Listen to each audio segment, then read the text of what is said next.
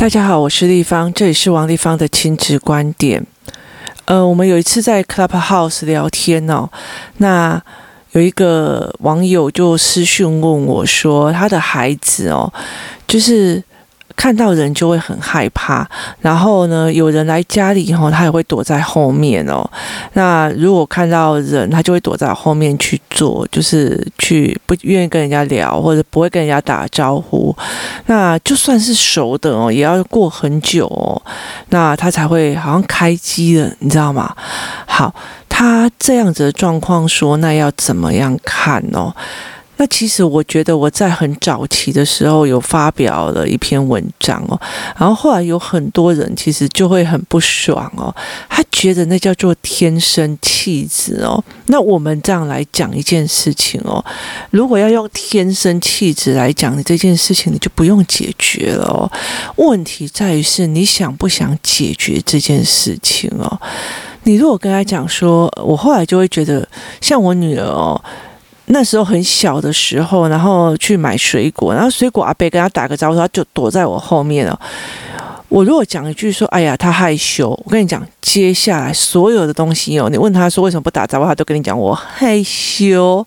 就是我那时候意识到了，我只是给他了一个理由去延续这件事情。你了解那意思吗？所以后来我觉得不能把他做所谓的个人性格这边方式把它弄下去。那我儿子的时候，他就更严重了，他几乎就是不太会跟人家讲话，他就觉得，呃。要这样子想，应该不是说儿子跟女儿的差别哦。小孩子刚出生的时候，他们其实看不太到，他是用嗅觉在嗅觉在判断一个人哦。所以其实我们常常在讲一句比较好笑一件事情哦。如果你是准妈妈哦，那你在要生产的最重要的一件事情是怎样子啊？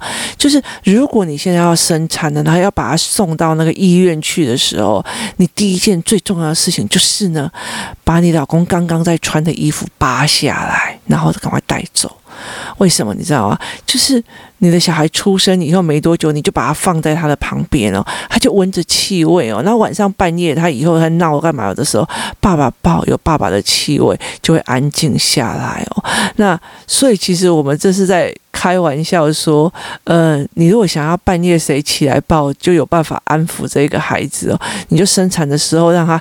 快速的去习惯安稳的一个味道哦，但是不能太臭的。那所以我们就我们之前有在开玩笑这件事情哦。然后接下来，呃，他的视觉会从他们视觉没有办法看得非常非常的远哦。所以如果你看，我们在跟小孩在玩的时候，尤其是小婴儿在玩的时候，我们会脸哦跟他是正对面，然后就在那边咯叽咯叽咯叽。为什么？因为你要在他的视力范围里面哦。那慢慢的等到他比较大一点的时候哦，你知道他的角度是矮的。也意思就是说，如果像这个妈妈在聊的哦，呃，三到四岁的小孩哦，那人来了以后，然后他就会很害怕。为什么？因为小孩只有九十公分，他看一个一百八的，会不会像一只恐龙忽然来了？会，所以他害怕是正常的。也意思就是说，那。呃，所以我后来发现这一件事情的时候，如果别人按门铃，我第一件事情就是先把儿子或女儿抱在身上。那他抱着他，我抱着的时候，那他的角度就不会是一个九十公分的视角，那他就会变成一个比较高的视角，他就可以看到对方的脸。他就可以快速对看到对方的脸哦。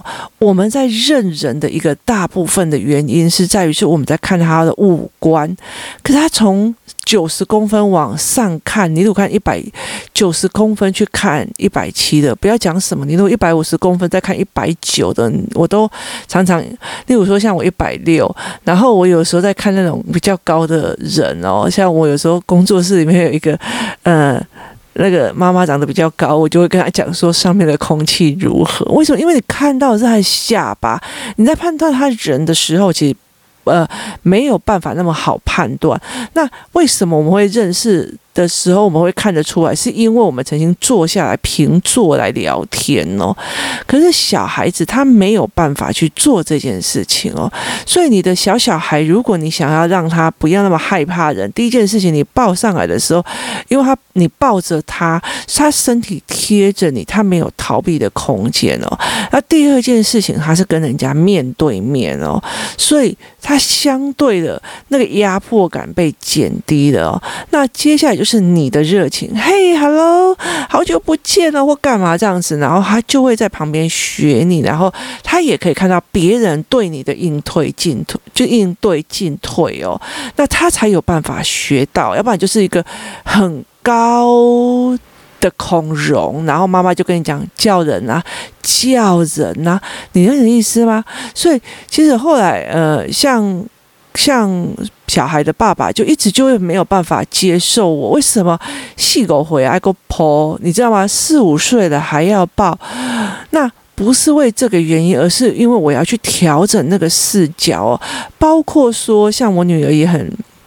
理解这一件事情哦。如果全工作室的小孩出去玩，有一次我们去那个像万华那样子的迪化街的老街哦，那有很多摊在卖那个烤呃鸡蛋糕，那有些人里面放那个。那个什么松露香草松露吧，那有些人放什么，反正他们就放一些比较特别的东西哦。那很多小孩，大小孩就跑过去看哦。那大小孩他如果像国中，哎，像二年级或三年级哦，他刚刚好的高度刚好在炉台的上面一点点哦，所以他可以看得非常清楚，就是他在做那个他在他在做的过程。可是四五岁的孩子哦，他几乎就。只只有在炉台的下面，然后那时候我女儿就抱起了两个小孩，就是一手抱一个，让他们看哥哥们正在看什么啊。那其实其实，如果我女儿做这件事情，我有时候还会碎念她一下，因为她常常去抱小小孩，让她去看上面。可是其实对我来讲，我当然也会心疼我自己的女儿。你就我就说你抱一个可以，你不要抱那么多个，因为你的脊椎容易受伤哦。那。所以后来我就会自己走过去帮他抱一个哦，但但是呢，立方体没有像姐姐这么的受欢迎，姐姐就大家就一直开始在抢要谁姐姐抱这样，那这样子的状况就会有差。那因为那是视觉的问题，好，我们处理视觉了之后，我们再来处理所谓的。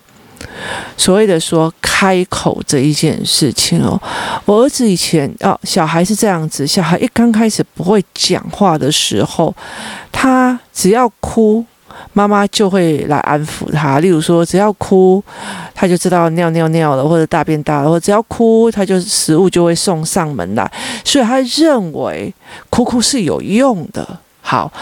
哭是有用的，我就不用开口讲，我就不用开口，这件事情是很正常的。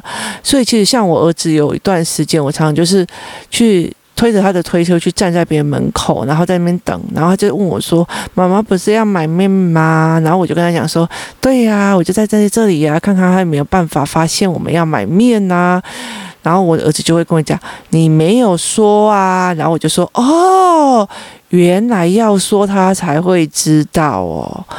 那等到我说：“哎，老板，我要买一碗面。”然后老板给我的时候，我就会回来说：“还好我妈妈有叫我自己开口说，不然的话我就饿死了。”我一直在做这个教案，让他理解一件事情：你必须开口说，对方才会知道。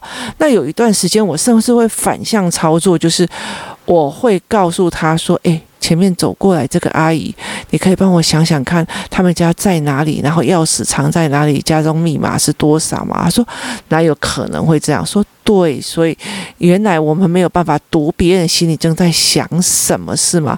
要说才有是吗？那就是两方面。一边就是我要去做什么，而且有些我专挑我儿子喜欢吃的东西去干这件事情。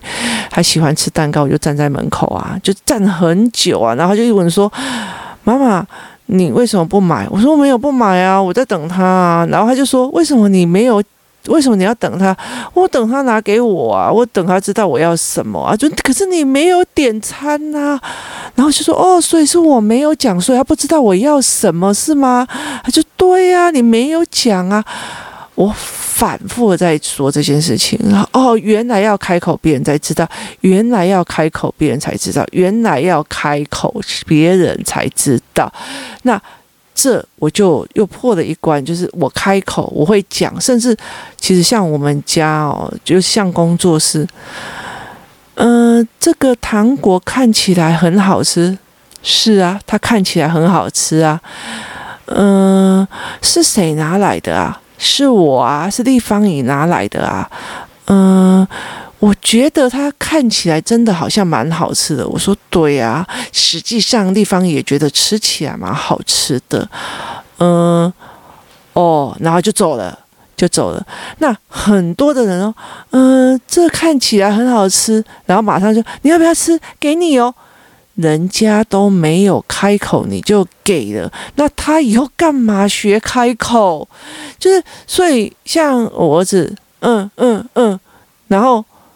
我说饿什么？我不说哦哦哦哦哦，然后他必须要完整睡哦，那我就拿了一盆，就是我就拿了一盆随便的水要丢给他，然后我就说是往上淋还是从下泼这样子，他就说妈，请给我一杯饮用水，妈妈，我想喝水，可以拿给我。他完整讲完我才会给他，要不然就不会在那边睡。你了解他的意思吗？我就觉得，为什么我们要孩子还没，就是妈妈越当解语花，小孩越不愿意讲出来。那妈妈越当一个墙壁，小孩就越不会走出来。这是一个非常非常重要的点。好，等他。前面一刚开始视角的问题，第二件事情就是他语言的问题，你要让他知道，原来我要讲才会才会 OK。那接下来就是所谓的要不要叫人这种礼貌的问题哦。那我通常就会觉得说，如果我会干一件事情，就是例如说。我进门之后就跟爸爸讲：“哎，爸爸，爸爸，我跟你说，我今天怎样怎样，然后就视我女儿于无物，然后就在旁边，哎，你都没有跟我聊天，你就怎样怎样。”我说：“原来我进来了，又看到你，却不跟你打招呼，人不跟你讲话，是一件让人家很伤心的一件事情，是吗？要不然我就以为我自己是模型呐，因为那时候我女儿有很多模型那朋友，所以她很理解一件事情啊，什么叫做模型啊，这样子哦，就是把你当。”无物，你知道吗？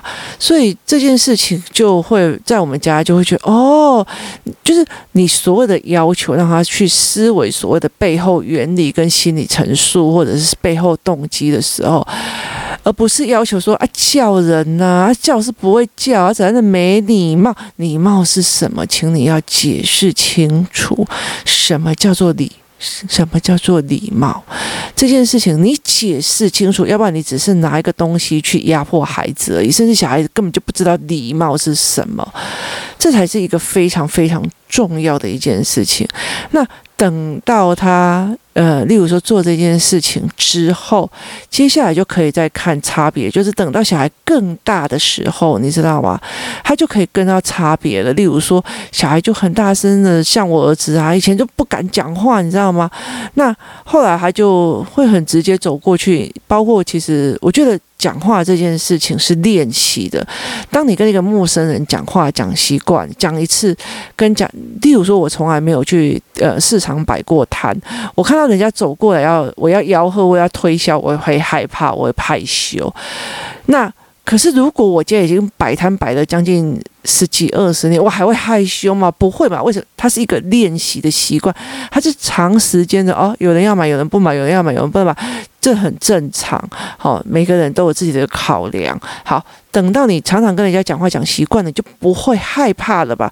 这也就是为什么每次我去，不管是围棋课、篮球课、英文课，我都让他们大量的去跟同学们玩的过程，因为他在那个时间里面哦，他们熟悉一批人，常常这样讲讲讲讲讲习惯了，而且他们如果对外面就是会一起壮胆去做一件事情，所以他们会。例如说呃。在做那个什么昂啊飘，或者是类似这样抽抽抽乐的那个东西，他们也要去贩卖，他们就很敢，就是集体一起，然后去跟人家讲讲价啊或干嘛，有的没有，他们就都敢，你知道吗？所以，那你敢了一次两次的，一次两次之后，你独立的时候，你敢不敢？你还是敢。所以我儿子一刚开始，从以前哦，刚刚开始都不跟人家讲话，看到人就啪。扭过去哦。最近我有前阵子，呃，应该我有很多的 podcast 的宣传的照片，使用的照片是我儿子小时候，然后他小时候脸直臭的，而现在却是一个搞笑的小孩哦。那所以。呃，他的状况就是这样，你你一步一步的往上打。那最重要就是你把语言变成一个语感，所有的语感就是，我今天嗯、要嗯、去，不是，是我今天要去那个玩扮家家酒，你要不要过来玩？这个叫做语感。就是很快速的把一件事情变成一个习惯性的，嗯，我今天嗯不一样，没有这一回事哦。所以其实我会讲一件事情是，是我有一段时间非常重视口呼吸跟所谓的语言哦。一个非常大的一个原因就是，你想看看哦，下课十分钟，有下课十分钟，然后你这个小孩好不容易鼓起勇气，哎，那个。可可可可可，人家就早就跑来，可可可嘞，人家就已经跑去玩了，然后就、呃、同学都不理我，不是同学不理你，下课十分钟非常珍贵，等你那一句话讲完三分钟了，尿尿都不够了，你了解那意思吗？所以其实对他们来讲，你可不可以很快速的，哎，走去抓他，去抓了虫，然后就全部就跑。你了解意思吗？你吆喝的习惯，你吆喝大家一起去玩的习惯，这个习惯，他要怎么样长期去建立？是因为他有一群互相吆喝的朋友，而且长期这个样子，所以他进去学校，哎，走打球就走了，哎，下课打球，我们分三组，你这一组，我们这一组，哇，黑白菜。为什么？因为他习惯这样子玩了，他的语感很长的习惯去出来去弄。那所以其实在我儿子还没有进去，就是我帮他做那个游戏团体之前，我每天在那边，请问我可以跟你借这个吗？那你为什么要玩这一个呢？那怎样怎样怎样？我就一一直一直反复着在跟他念，我就一直跟他。玩的过程加入大量语言，天哪！你的你的那个恐龙快要打到我了，哇！你这样弄到我，我不喜欢哦。然后怎样怎样，我就大量的用这样子，然后他也大量的，因为你会互动嘛，所以他会大量的用我的语言，一直讲一直讲一直讲，讲到这，你不要用我，我不喜欢。那你要不要跟我一起出去玩？你要不要跟我一起玩什么什么？就是。我必须在他进去团体之内去做这样子的练习，就是先把语言拉好，然后等到进去团体的时候，他就会大量的跟这一群小孩大量的练习哦。所以，呃，像。有些孩子就是他约人家玩，就还要在那边丢毒不啊缸哦。那其实妈妈的个性也会是这个样子哦。可是你怎么去利用这样子的，利用这样子的团体哦，去做你没有办法做到的那一块，其实非常重要。你害羞没关系，那你就跟你就跟我讲说，哎，丽芳，我害羞，但是我儿子现在这个状况不行哦。那你可不可以带他？那或者你帮他想办法？所以其实像有很多工作室的一些呃。孩子哦，到最后有时候是我女儿或者是我儿子去把他拉起来的，因为小孩教小孩特别快，所以。这才是我那时候为什么一直在做修灸啊！哎，今天围棋课下课我们修灸去冲呀！啊，那些什么课我们修灸去冲呀？或者是现在呃疫情在家，哎，马上可以视讯谁谁谁吗？我也想要跟他聊个天，就是那个东西是是一致的哦。那他习惯性的他就会这样子做。所以，例如说你很习惯性，就是你已经大量练习、大量跟人家互动的时候，你就不会去怕跟人家互动。哦，你不是怕开口诶，而是你没有习惯性哦，不是怕跟不怕的这件事情哦。如果你就是一个很避俗、很避俗的小孩，你就是一个从小避俗，所以你要看很多很多的所谓的人生故事这样子，然后很害羞啊，然后都不讲话，跟然后到最后被老公抛弃，然后要养三个小孩，然后接下来呢就呃去菜市场摆摊卖东西，然后到最后还不是。口若悬河的在呃推销东西。为什么？因为你习惯了嘛，你你跟人家对话习惯了，那你会跟他讲说他天生气质吗？没有，环境逼了的，然后你去大量的练习跟人家讲话，你就会变成这样的人哦，你就会变成这样子的一个人。为什么？因为你就是你已经习惯跟人家讲话，所以不是开不开口、愿不愿意开口、喜不喜欢开口这个问题，而是你有没有能力开口，而你开口了之后有没有大量的练习这件事情，这才是一个非常非常重要的。这件事情哦，所以如果你的孩子一刚开始，然后他呃就很害羞，不跟人家打招呼，不跟人家干嘛，其实他有各个层面要跑哦，他有各个层面要跑。然后像越来越大的时候，例如说，好，我先用呃四角的部分先用，用完了四角之后，那我会。同时间赶快拼语言哦，就是嘿，你好，好久不见哦。然后我就说，哎，要不要一起来玩什么什么什么？然后要不要怎样怎样？那很多的妈妈自己在带小小孩的时候，啊，你去玩那个啊，啊，你去玩那个啊，要不要看巧虎？要不要怎样？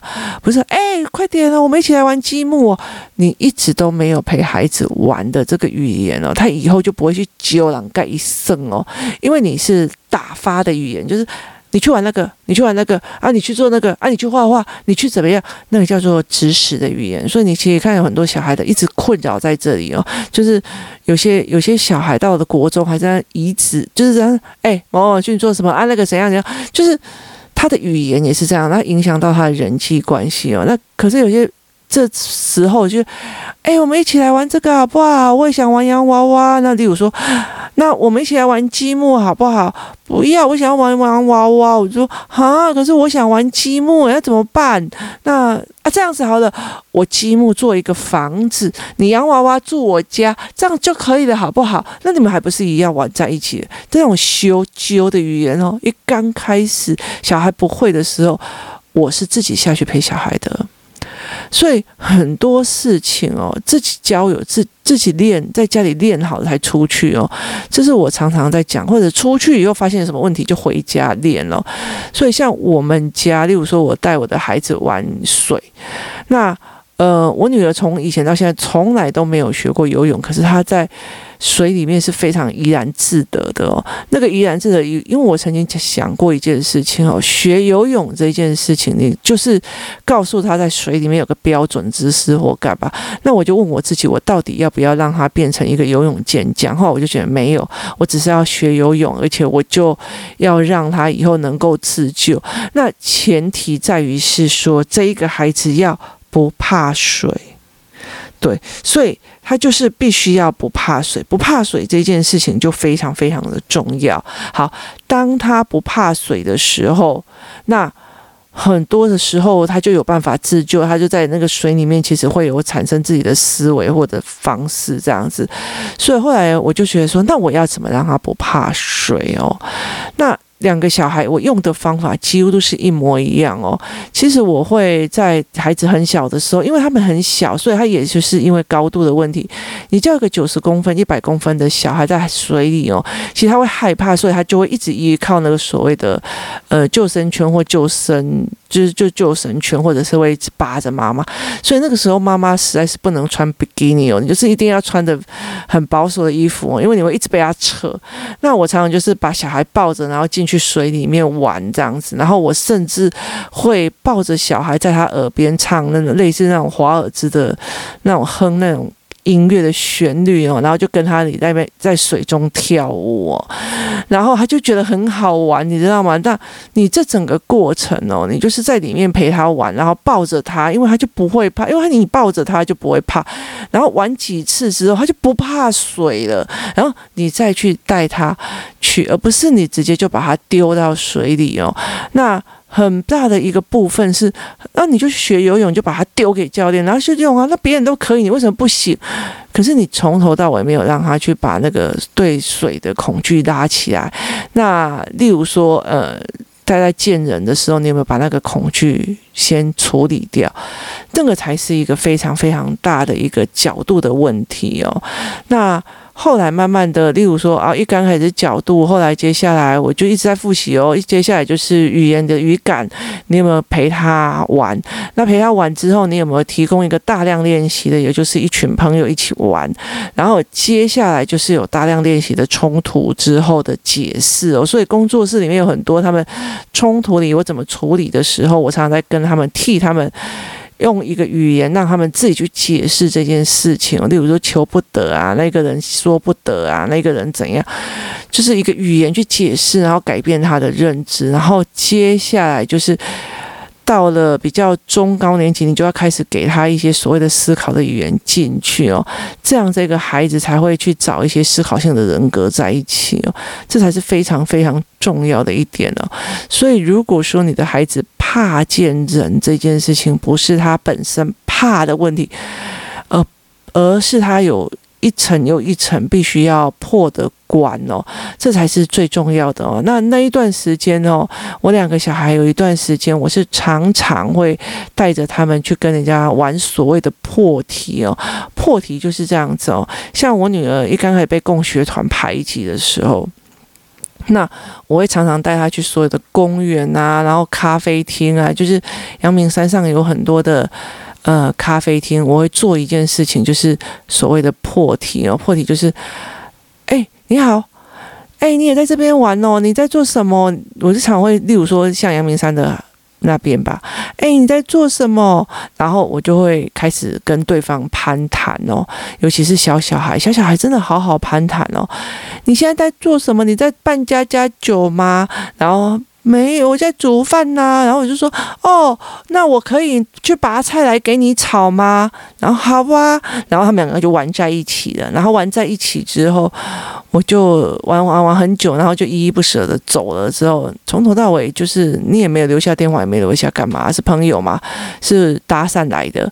那后来我就会跟他讲说，你看吧，交朋友其实很简单。你为什么一定我们为什么一定要跟某某人在一起呢？其实对你来讲，交朋友这件事。太简单，那那是你要去陪他练的。那等到一次又一次跟人家破题习惯了以后，其实小孩就很容易去跟人家搭讪，去跟人家聊。那对他来讲，人际关系就不是一个苦楚，也不是一个要逃避的一个点哦。这才是后续在跑的。等到越高年级的时候啊。越高年级的时候，你就要有不同的思维模式。我像思考班的一些小孩哦，就是他们就会一起想要共好。我今天读了什么书，你读了什么书，然后我们就互相分享，互相拉扯，然后甚至会觉得说，哎，他一定在进步哦，所以我也要进步。那他们会互相问对方的思维或者干嘛，就是你慢慢的要去帮他形塑这样子的一个角度跟团体去做，这才是我一直以来在。做的一件事情哦，你有你你开口这件事情不是勇气哦。例如说，嗯，现在把我丢到一个医学研讨会哦，来问 COVID-19 疫苗对人体的伤害哦，那你把我丢上去哦，我一个字都讲不出来。你不能说我害羞啊，不是我没有那个知识量可以去讲这件事情哦。那呃，你如果跟我讲去亲子教养的。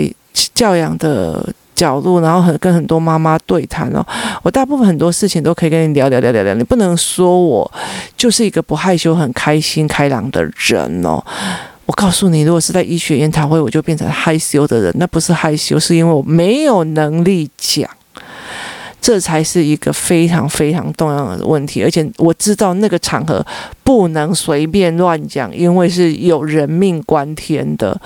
这这件事情就会变成这个样子。你今天如果叫我去一个历史系的聚会，然后他们在讨论中古世纪的影像跟文艺复兴的什么东西，这样，我告诉你，我进去里面也会非常非常非常文静的。这就是一个最大的问题哦，去思维这件事情哦。今天提供大家在针对小小孩里面，他们不敢讲话，或不愿意讲话，或不愿意说出口哦，怎么把小孩养到一个诶，可以跟人家聊天，可以跟人家破题，可以跟人家说，你要了解为什么我会这么在意哦，小孩跟人家破题，跟跟人家聊天，跟人家干嘛哦？因为哦，你们如果觉得，我。看的人面或干嘛有点广，或者是说思维的角度有点广，不是我往地方读书来的哦。我很大的一个部分哦，其实呃，在做 podcast 之前，或者是在做很多在写文章之前，我其实有非常非常多的故事，不管在立法院，不管在所谓的。家族里面，或者是不管在呃学校或同学里面，我有非常非常多的故事哦。那我会有国小同学到现在都还会跟我联络的这种整班，或国中我们大家一群会拉力赛。那或者是说，那你其实就可以在这里面，因为我们人生已经抽那么长了，然后你就看到哦，原来小学好不一定后面好，原来怎么样怎么样，或者是我们觉得说哦，原来你嫁得好，后来后面是怎么样？我们会看我看到的非常多扰人的问题，我发看到的非常多呃所谓的族群的问题，我看到的非常多所谓的阶层的问题哦。那呃不是我厉害，而是我常常在讲哦。例如说，呃，你在立法院的时候，你就算穿的全身是套装哦，你你遇到一个在蹲在旁边讲冰冷的，你马上起来给哭而且哎，晒对，哎，这单代志哦。你让他看，你你你要蹲下去跟人家攀谈，你要去理解对方的思维是什么。你不能在上面做了一个决策之后，到时候得罪了一群人。我跟你讲，同样一条路，有 A A 有 A 的想法，B 有 B 的想法，C 有 C 的，你只要挡到他的利益就不行。所以我们要思维更多，听进更多人的思维跟想法。然后过没多久，你还要西装笔挺的，或者是说，哎，穿得非常正式的去跟一些所谓的交通学者在开说明会。会哦，那那个东西其实是要你上下上下你都必须要讲得非常清楚，你到处去可以攀谈，到处可以去跟人家谈思维，那这个能力都是你人生的广度哦。我一直非常感谢我，就是在很多的部分哦，例如说我小时候很小很小的时候，我阿嬷因为她耳朵不太好，就是她那个眼睛不太好，所以很多时候都是叫我跑腿，叫我去。传达什么东西叫我干嘛，然后叫我拉我在身边去听所有的人情世事哦，所以你不管到哪一个地方，你就要赶快融入他的语言，然后思维他的模式，然后去理解他的人生的难跟重点哦，这个才是我一直被训练上来的。所以我会觉得说破题跟人家聊天这件事，聊着言之有物，会抓出别人的思维重点这件事情，会变成自己一个非常非常大的能量点哦，这才。才是最重要的，所以我一直我不会跟他讲说：“哎呀，害羞啊，那就不要讲哦。”我觉得你这一句话，人生就差非常非常多的哦。那我自己知道我没有办法接受，因为我非常在意他有没有办法借由一个破题，然后吸引到。借有一个破题，然后去学到东西，去弄到东西，所以我常常一段时间哦，像呃带着小孩去菜市场，然后就跟人家攀谈，阿姨这是什么菜呀？阿边那字就是。然后我就说，你看，我愿意问哦，大家都会学教我哎，阿姨这是什么东西哦？阿弟懂阿哪字哦？就他们就会教我。然后例如说像很奇丝瓜吧，我只会煮炒丝瓜。啊，那阿姨就说啊，这丝瓜那个三条五十，赶快买，我要收摊的，你帮我买好不好？啊，跟这么多，我只会炒丝瓜而已呢，阿姨。然后他就会跟你讲说，我跟你讲哦，丝瓜炒蛋非常好吃哦，你蛋煎一煎哦，把它拿起来，然后再丝瓜炒一炒，然后再把。它混在一起很好吃，哦那你就多学一样的，你知道吗？然后我就跟他讲说啊，还好我有问，我就多学一样。我常常会去跟我的孩子讲，因为我讲了什么话，然后就攀谈起来，我就多学一样。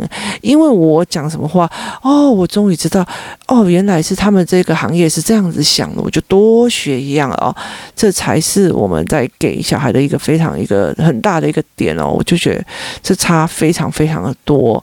那其实像我儿子跟我女儿。哦，他们其实对那种老一辈的人，然后阿妈怎样怎样怎样怎样，然后我就会，我就我就会事后在旁边默默给他们听，我就说，唉，我觉得我们这些哦，当子女的哦。不管买什么，都是把他闲的一个爸爸要死哦。他说：“阿嬷，人家红包就一包一包给他哦。早知道不要叫他们会叫人哦，看到人一个塞宾就好了，干嘛这样？阿嬷就换一个大红包回来哦。这到底是怎么一回事啊？小孩没礼貌是最好的，省钱省事又省人情哦。所以其实像我儿子、我女儿，老师谢谢你愿意教我，谢谢你把愿意很教我的什么都，然后哦，那个老师就什么东西都教他们，什么东西都给他他们哦，然后我就。我就会觉得我看不到狼情吧，然后我就一直买，然后再送还给那个老师。我后来就一直每次只要他们这样子，我就会这样讲说：你们哦，我真的是把你们教到了太有礼貌，导致你们满钵满意、满钵满意的利益在哦。所以他们后来就一直在那边奸笑这样子哦。这个是心理学，它其实不是礼貌的问题，它是一个心理学。你有没有重视别人？你有没有重视干嘛？而你把这个东西拿给小孩看，这就会差非常非常非常的多。所以并不是说哦，我要求小孩礼貌，你们这些人就是在压怎么威权哦，你们这些人就是什么家父长制哦，不好意思哦，那你就这样想吧，教养。原本就是个人观点，今天提今天提供你们来思维说，诶，小孩如果都不愿意跟人家打招呼，问题是卡在哪里或怎么样？那我提供了从小到大的不同的思维，从视角开始，从语言开始，从练习的经验度开始，包括礼貌跟讲话，到最后所谓的心理学会造成别人。接下来什么样的动作会？接下来什么样的反应哦？这一路这样子走过来哦，那可以提供大家参考看看哦。今天谢谢大家的收听，我们明天见。